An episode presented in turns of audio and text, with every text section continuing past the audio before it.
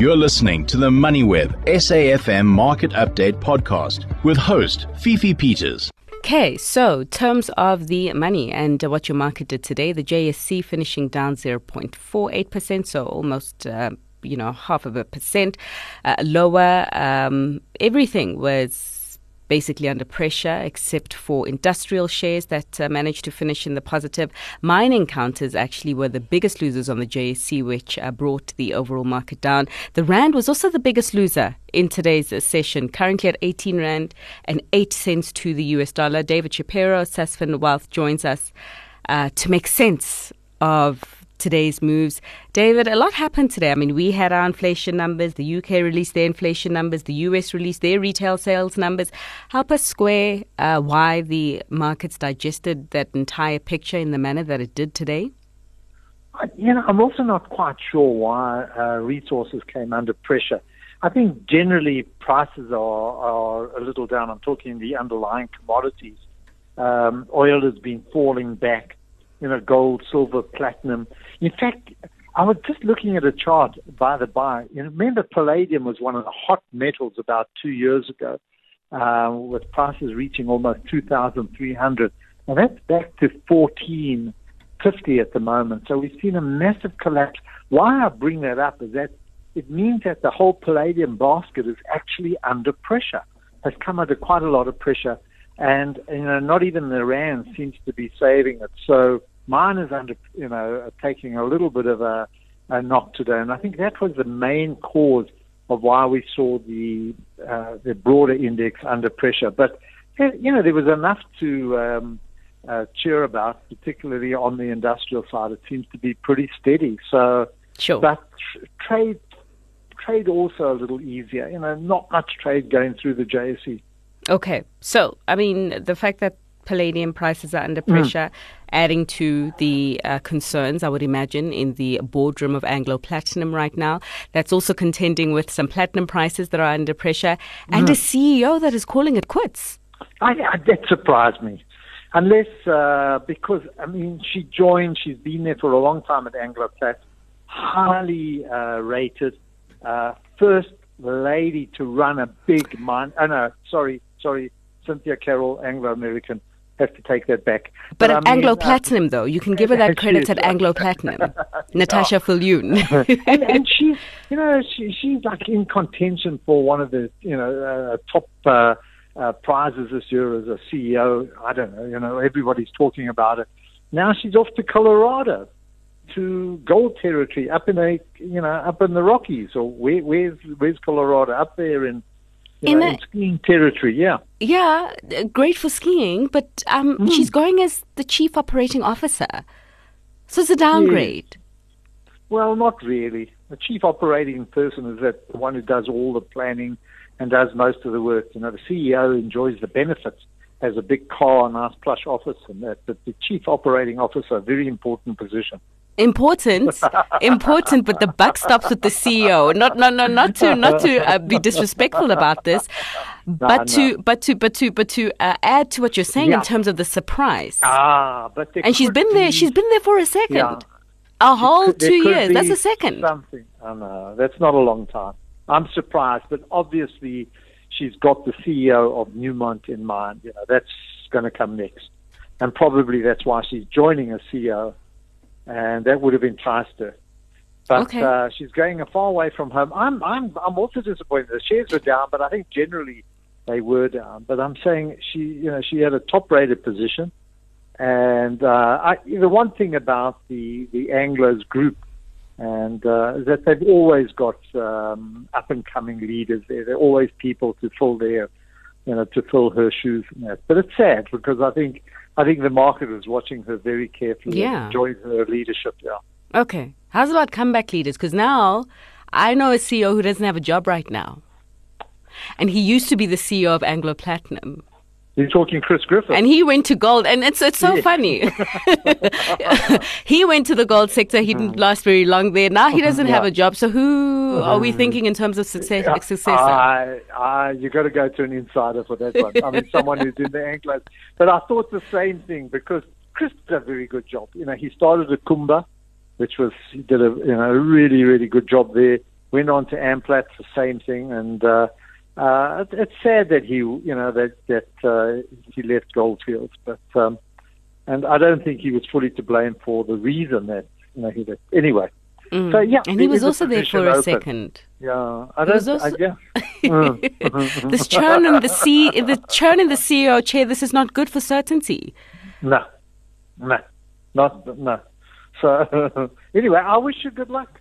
I, I, you know, I think if you look at if you look at um, some of the major companies, a lot of South Africans are are taking lead in that, in Barrick and uh, and so on. So, yeah, that's one thing that we we, we excel in.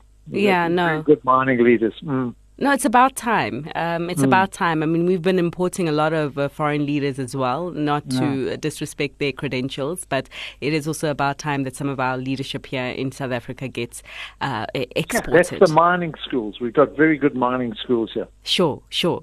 Uh, uh, talking about uh, leadership churn, uh, so Nedbank and Alexander Hmm. Forbes. So Nedbank's getting a new chairperson potentially in the form of Daniel Mminele, who used to be at Absa for a second.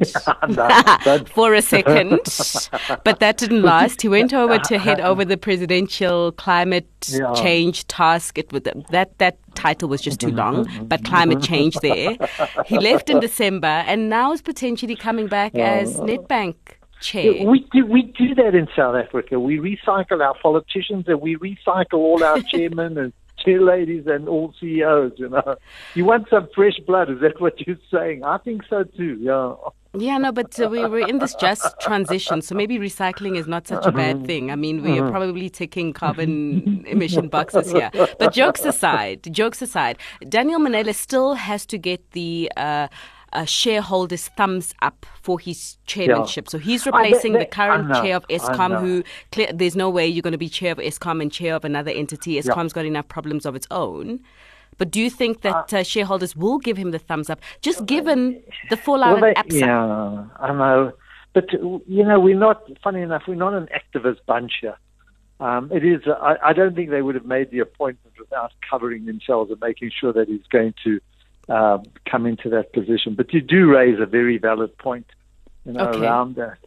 But um, I'm not sure there's going to be. I, you probably find the PIC, you know, owns a big chunk of uh, Bank and uh, all the institutions here. You know, we're a very closey club. We don't like to upset people, so Sure, you'll sure. probably be fine. But but what you know, about? there's no grumpy shareholders here. Oh, it- uh, yeah, in fact, I wish we had the same level of activism amongst shareholders uh, in here in South Africa as we are seeing in the US, where some people Yeah. get the boot because of that. But uh, nonetheless, it's it's it's fine. We'll park that. But going back to uh, Daniel um, Nele's appointment potentially, some have raised the question of a potential conflict of interest. I mean, we know that Nedbank is the green bank. It's positioned itself in that uh, way in terms of uh, the uh, targets it's trying to attain uh, with climate, uh, carbon reduction, renewable energy, all that jazz. And now you're appointing a chair who uh, headed and was uh, very instrumental in, in crafting the blueprint of what that looks like for South Africa. Do you see a conflict there? Um, not really. I don't. I, don't really. I I can't really comment on it, but I don't think uh, there's a massive conflict there. Uh, maybe that's why they got him. Mhm. Uh, Okay. Because of that knowledge. Okay, okay. Uh, interesting point. I take it. Not That's a bit mine, not thought. mine. Mm. Some smart person Oh, on I Twitter see. raised it. Uh, you're just regifting, yeah. So, so uh, reflecting or, or wrapping up with consumer inflation numbers that came Yeah, out in South yeah. Africa, good at the headline level. This is the fifth time in a row Mm. inflation is coming down. We're back at uh, with six point nine percent. I think we last near these levels in May, 2022. Not Mm. good if you eat. Onions and pizza yeah. and pies and vegetables Yeah. and fruit and bread and practically everything It- because food prices are still going up. Yeah, highest since 2009. Um, it, it, inflation came down because of mainly fuel and, and other areas and that. But it, it is disturbing that food is going up, uh, you know, continues to go up. And it's a huge number. Um, I, I'm not, I'm, you know, we're hoping that this starts to peak soon and, and, and starts to come off the boil. But it is quite disturbing that we are paying so much more for you know, uh, for food, and it is one of the major components.